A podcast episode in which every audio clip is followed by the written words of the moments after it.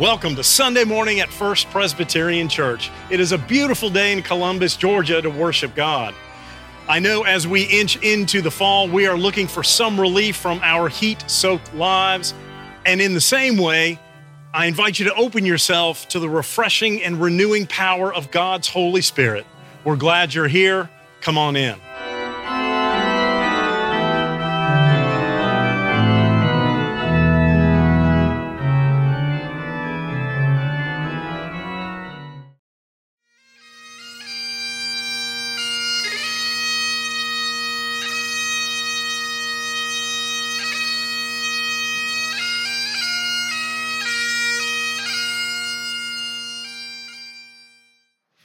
First reading this morning is Psalm 46, verses 1 through 7.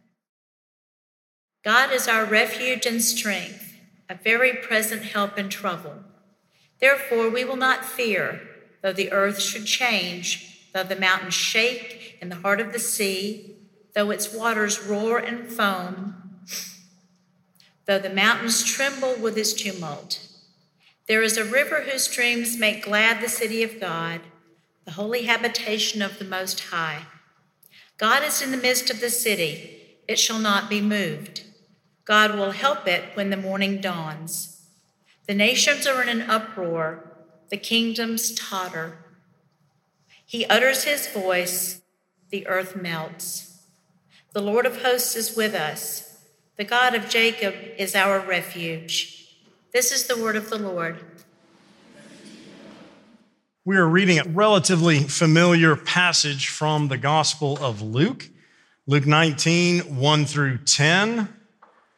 This is the story of Jesus and Zacchaeus, who by all accounts was a wee little man, and a wee little man was he. I invite you to listen again with fresh ears. Luke 19, 1 through 10. He, Jesus, entered Jericho and was passing through it. A man was there named Zacchaeus. He was a chief tax collector and was rich.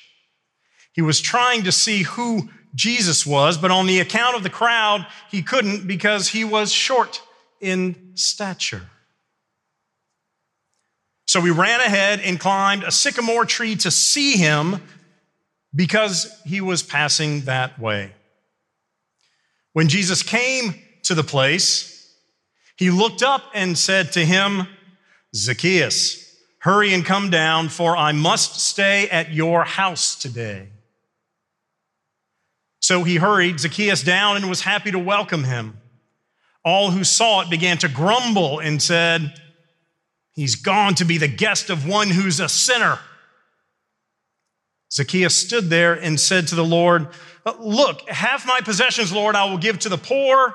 And if I've defrauded anyone of anything, I will pay back four times as much.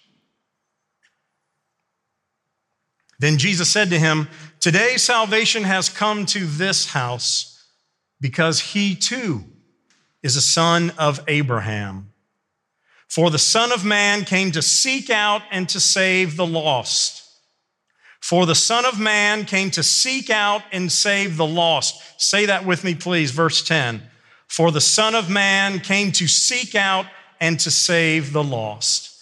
This is the word of the Lord. Thanks be to God. So, before we get to our Presbyterian paths and our understanding of where we've been, what is all this Reformation stuff about? As Vicki mentioned, tomorrow is Halloween. So I want us to take just a little quiz together to see if we know the paths that Halloween has taken and takes. True or false? Like St. Patrick's Day, the origins of Halloween are Irish. True. Which holiday makes more money for retailers, Halloween or Easter? Hmm. Halloween. The only holiday that makes more is Christmas. True or false? Candy corn producers make about 1 million pounds of candy corn every year. True or false? 1 million pounds.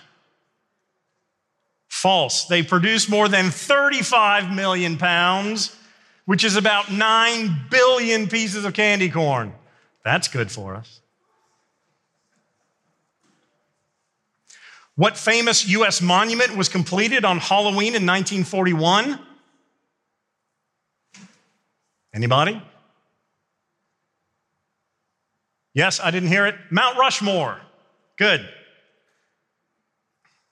Before people used pumpkins for jack o' lanterns, what did they carve?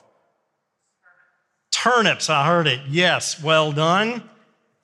What country did the pumpkin originally grow? Mexico. And finally, what is the most popular type of Halloween costume for children every year? Presbyterian ministers, no, it is a princess of different varieties. So, yes, that is the, some of the history, some of the path that we are on. We will celebrate some coming tonight, I know, trick or treating, some tomorrow. I even saw some last night uh, around doing their thing. So, yes, we are in that zone. So, what in the world are we doing celebrating what we call Reformation Sunday on Halloween? Does anybody know why we celebrate this the last Sunday of every October?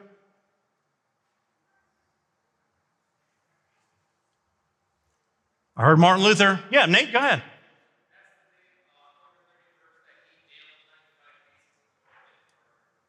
Nate Becerra, ladies and gentlemen. Let's give it up for him. What he said was absolutely right. So, the last Sunday of every month is the closest to October 31st, 1517, when we celebrate that Martin Luther nailed his 95 theses or protests or disagreements with the Roman Catholic Church on the door of the Castle Church in Wittenberg, Germany, that we see as starting the Protestant Reformation. So, what is, I still don't know those words, Pastor. Reformation, Protestant, there's a lot of stuff going on there. Let's take a quick journey through church history. So I'll try to do this fast. I've done this before. I'm going to be even more quick this time. So in Matthew, if you remember, Peter, when with Jesus, Jesus asked his disciples, Who do they say that I am? Some John the Baptist, some Elijah, some prophets. And then he says, Who do you say that I am? And Peter says, You are the Messiah, Son of the living God. Yes, Peter nails it out of the park. And Jesus says, Yes, Peter, Simon, now your name will be changed to Peter, which means rock. And on you, Peter, I'm going to build my church. I'll give you the keys to my kingdom. The gates of Hades will never prevail against it. So, all of those jokes about St. Peter at the gate, St. Peter being at the gate when you go to heaven, you know, the lawyer goes and the minister goes and the rabbi, you know, all of those jokes, it's because of this verse, because Peter's been empowered to have the keys to the kingdom. It's also why our Roman Catholic friends see Peter as the first pope, because Christ brought the church into being right here through Peter. So, as we know, quickly moving, all that happens with the resurrection and the disciples moving out, starting church communities, house churches, Paul going then on his mission to the Gentiles. That's everybody but the house of Israel, everybody outside. That would have been us at the time and the church grows. For several hundred years, the church is persecuted until Constantine in the early 300s gets a battlefield vision to paint uh, a cross on his shield before he goes into war at the Battle of Milvian Bridge in Italy. He does, he wins, he's converted. He then, a few years later, three years later, does the Edict of Milan, which takes away religious persecution. It doesn't establish yet Christianity as the religion of the empire, but it keeps them from being persecuted. It's religious tolerance. Then in 380, Theodosius, the emperor then, then instilled Christianity as the religion of the Roman Empire. And think how far and how much land the Romans occupied at that time, and everywhere they were had to become Christians. So that's when it took root. That's when this fledgling sect for 300 years really took root. Then, as the church does, because this is who we are, it grew and then it shrank and it grew and then it shrank and then they got mad and then they split and they got back together and then they split and then they got another church and that church split and then here's another church and let's get back together and then the church split some more and then came back together some more. All the way till the 1500s how about that for a historical timeline?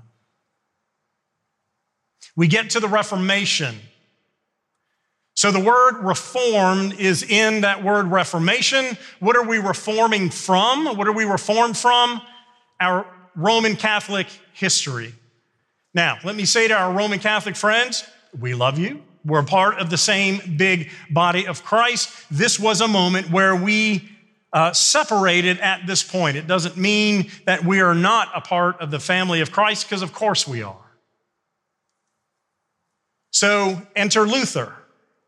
Luther, a German monk who was a theologian at this point and teaching at the University of Wittenberg. And he has 95 issues, 99 issues, but sorry. Yes, he had 99 issues, but Jesus isn't one. And he says, because he's a professor, I'm going to put up these on the door, these protests, and I want us to have a forum about it. He's a scholar, he's a theologian, he's a teacher. So he's putting this up there thinking, let's all get together next Wednesday. We'll have church chicken, and then we'll have a program where we'll all sit around and we'll debate some of the issues that I have written out in these 95 uh, issues that I'm raising. Except they took it and they ran. What was one of the greatest aids to the Reformation that former generations didn't have who started similar movements. Oh my gosh, from above, an angel, voice of an angel from the balcony. Yes, printing press. Printing press is right. Gutenberg, the printing press, this was the first time, and without his knowledge or permission, they took his writings, they copied it, they circulated it in the surrounding areas. This was the internet of its time cutting edge, spreading information that they could read and hold in their hand, or at least in the town square, they could go together and read. Made one of the differences why the Reformation happened and was successful several generations before in the 1400s. People like Wycliffe and, and Huss uh, tried to do that and were killed for their, their uh, uh questioning of the Roman Catholic Church. So, obviously, there are issues. Let's talk about the issues because that's what's at the heart. What was the biggie? Indulgences, yep. As I always say, the best fundraiser in the history of any church anywhere. How did St. Peter's Basilica, anybody been? Rome? St. Peter's? Yep, I've been there. Paid for by indulgences. Indulgences were you got kind of a piece of paper that you would pay that would lessen the amount of time that you would have to spend after your life ended in purgatory. Okay, so in Roman Catholic faith, you have heaven, you have hell. If you're not quite good enough to have made it in, and you're not quite bad enough to have traveled south, you're kind of in this middle place and you have to kind of earn your way back. You have to kind of do your time to pay off what you didn't do in life, and then you can ascend. I get it. There's some grace there. I appreciate that. But if you pay for these indulgences, it lessens the time that you're there and the severity of the way that sin all kicks in. So the more you pay, the quicker you're in. Luther had a problem with that. You cannot have a financial transaction determining eternity and a mortal life through Christ with God. Just couldn't do it. So that was a biggie. There were also issues of access to Scripture. As Vicki alluded to, at that time, it was all in Latin, no matter what country you were in, no matter what language you spoke. And who were the only ones mostly who spoke Latin? The priests, right, clergy. So I, I, I, hope and assume that they explain things in common vernacular in language. However, you had to completely trust that the priest was telling you because you didn't speak that language and you had nothing else to go on. Scripture was not accessible for you.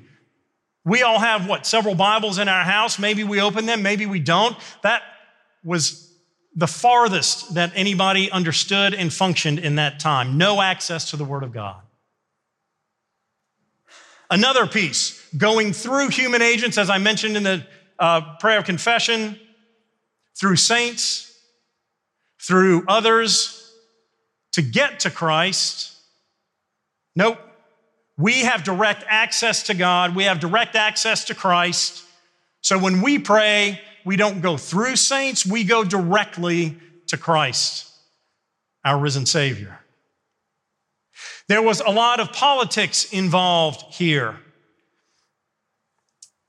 And so when you think of a hierarchical structure, if you have pope, cardinals, bishops, we reformed and swung completely the other way. What's completely opposite from one or two people making all decisions and having all power over you.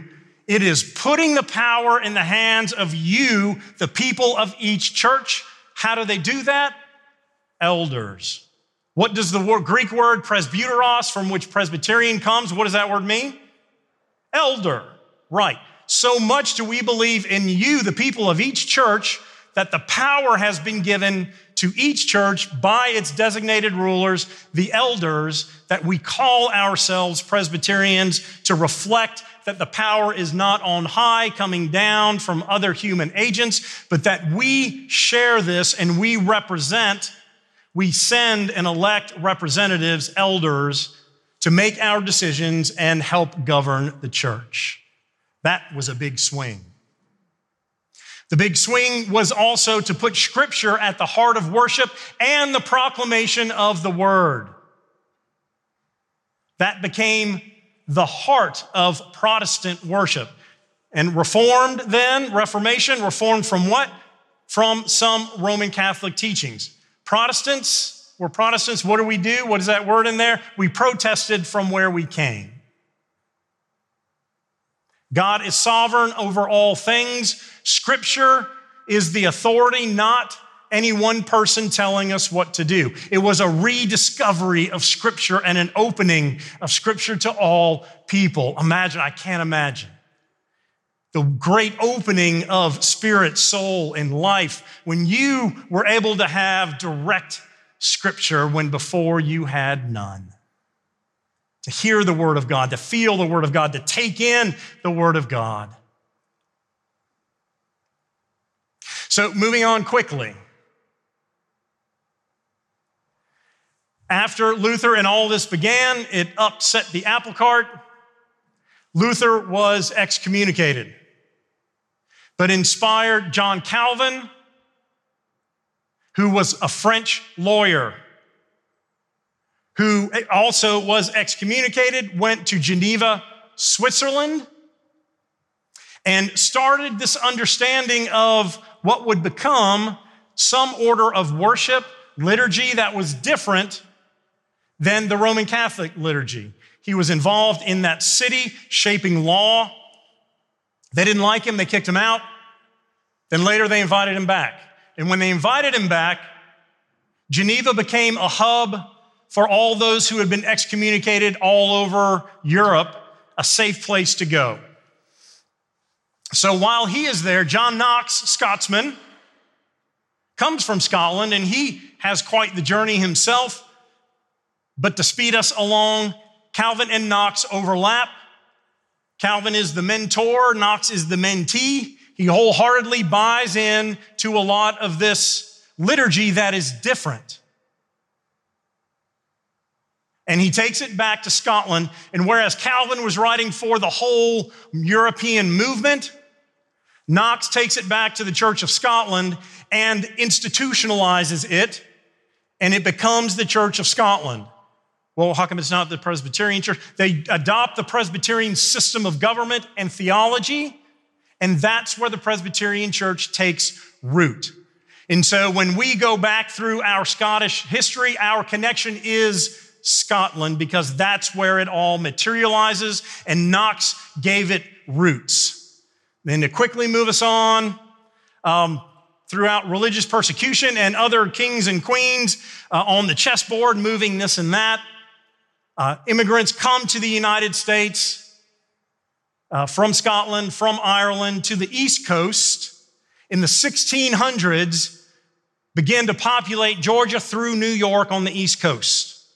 1706, the first presbytery came into being that worked into the first synod of Philadelphia a few years later.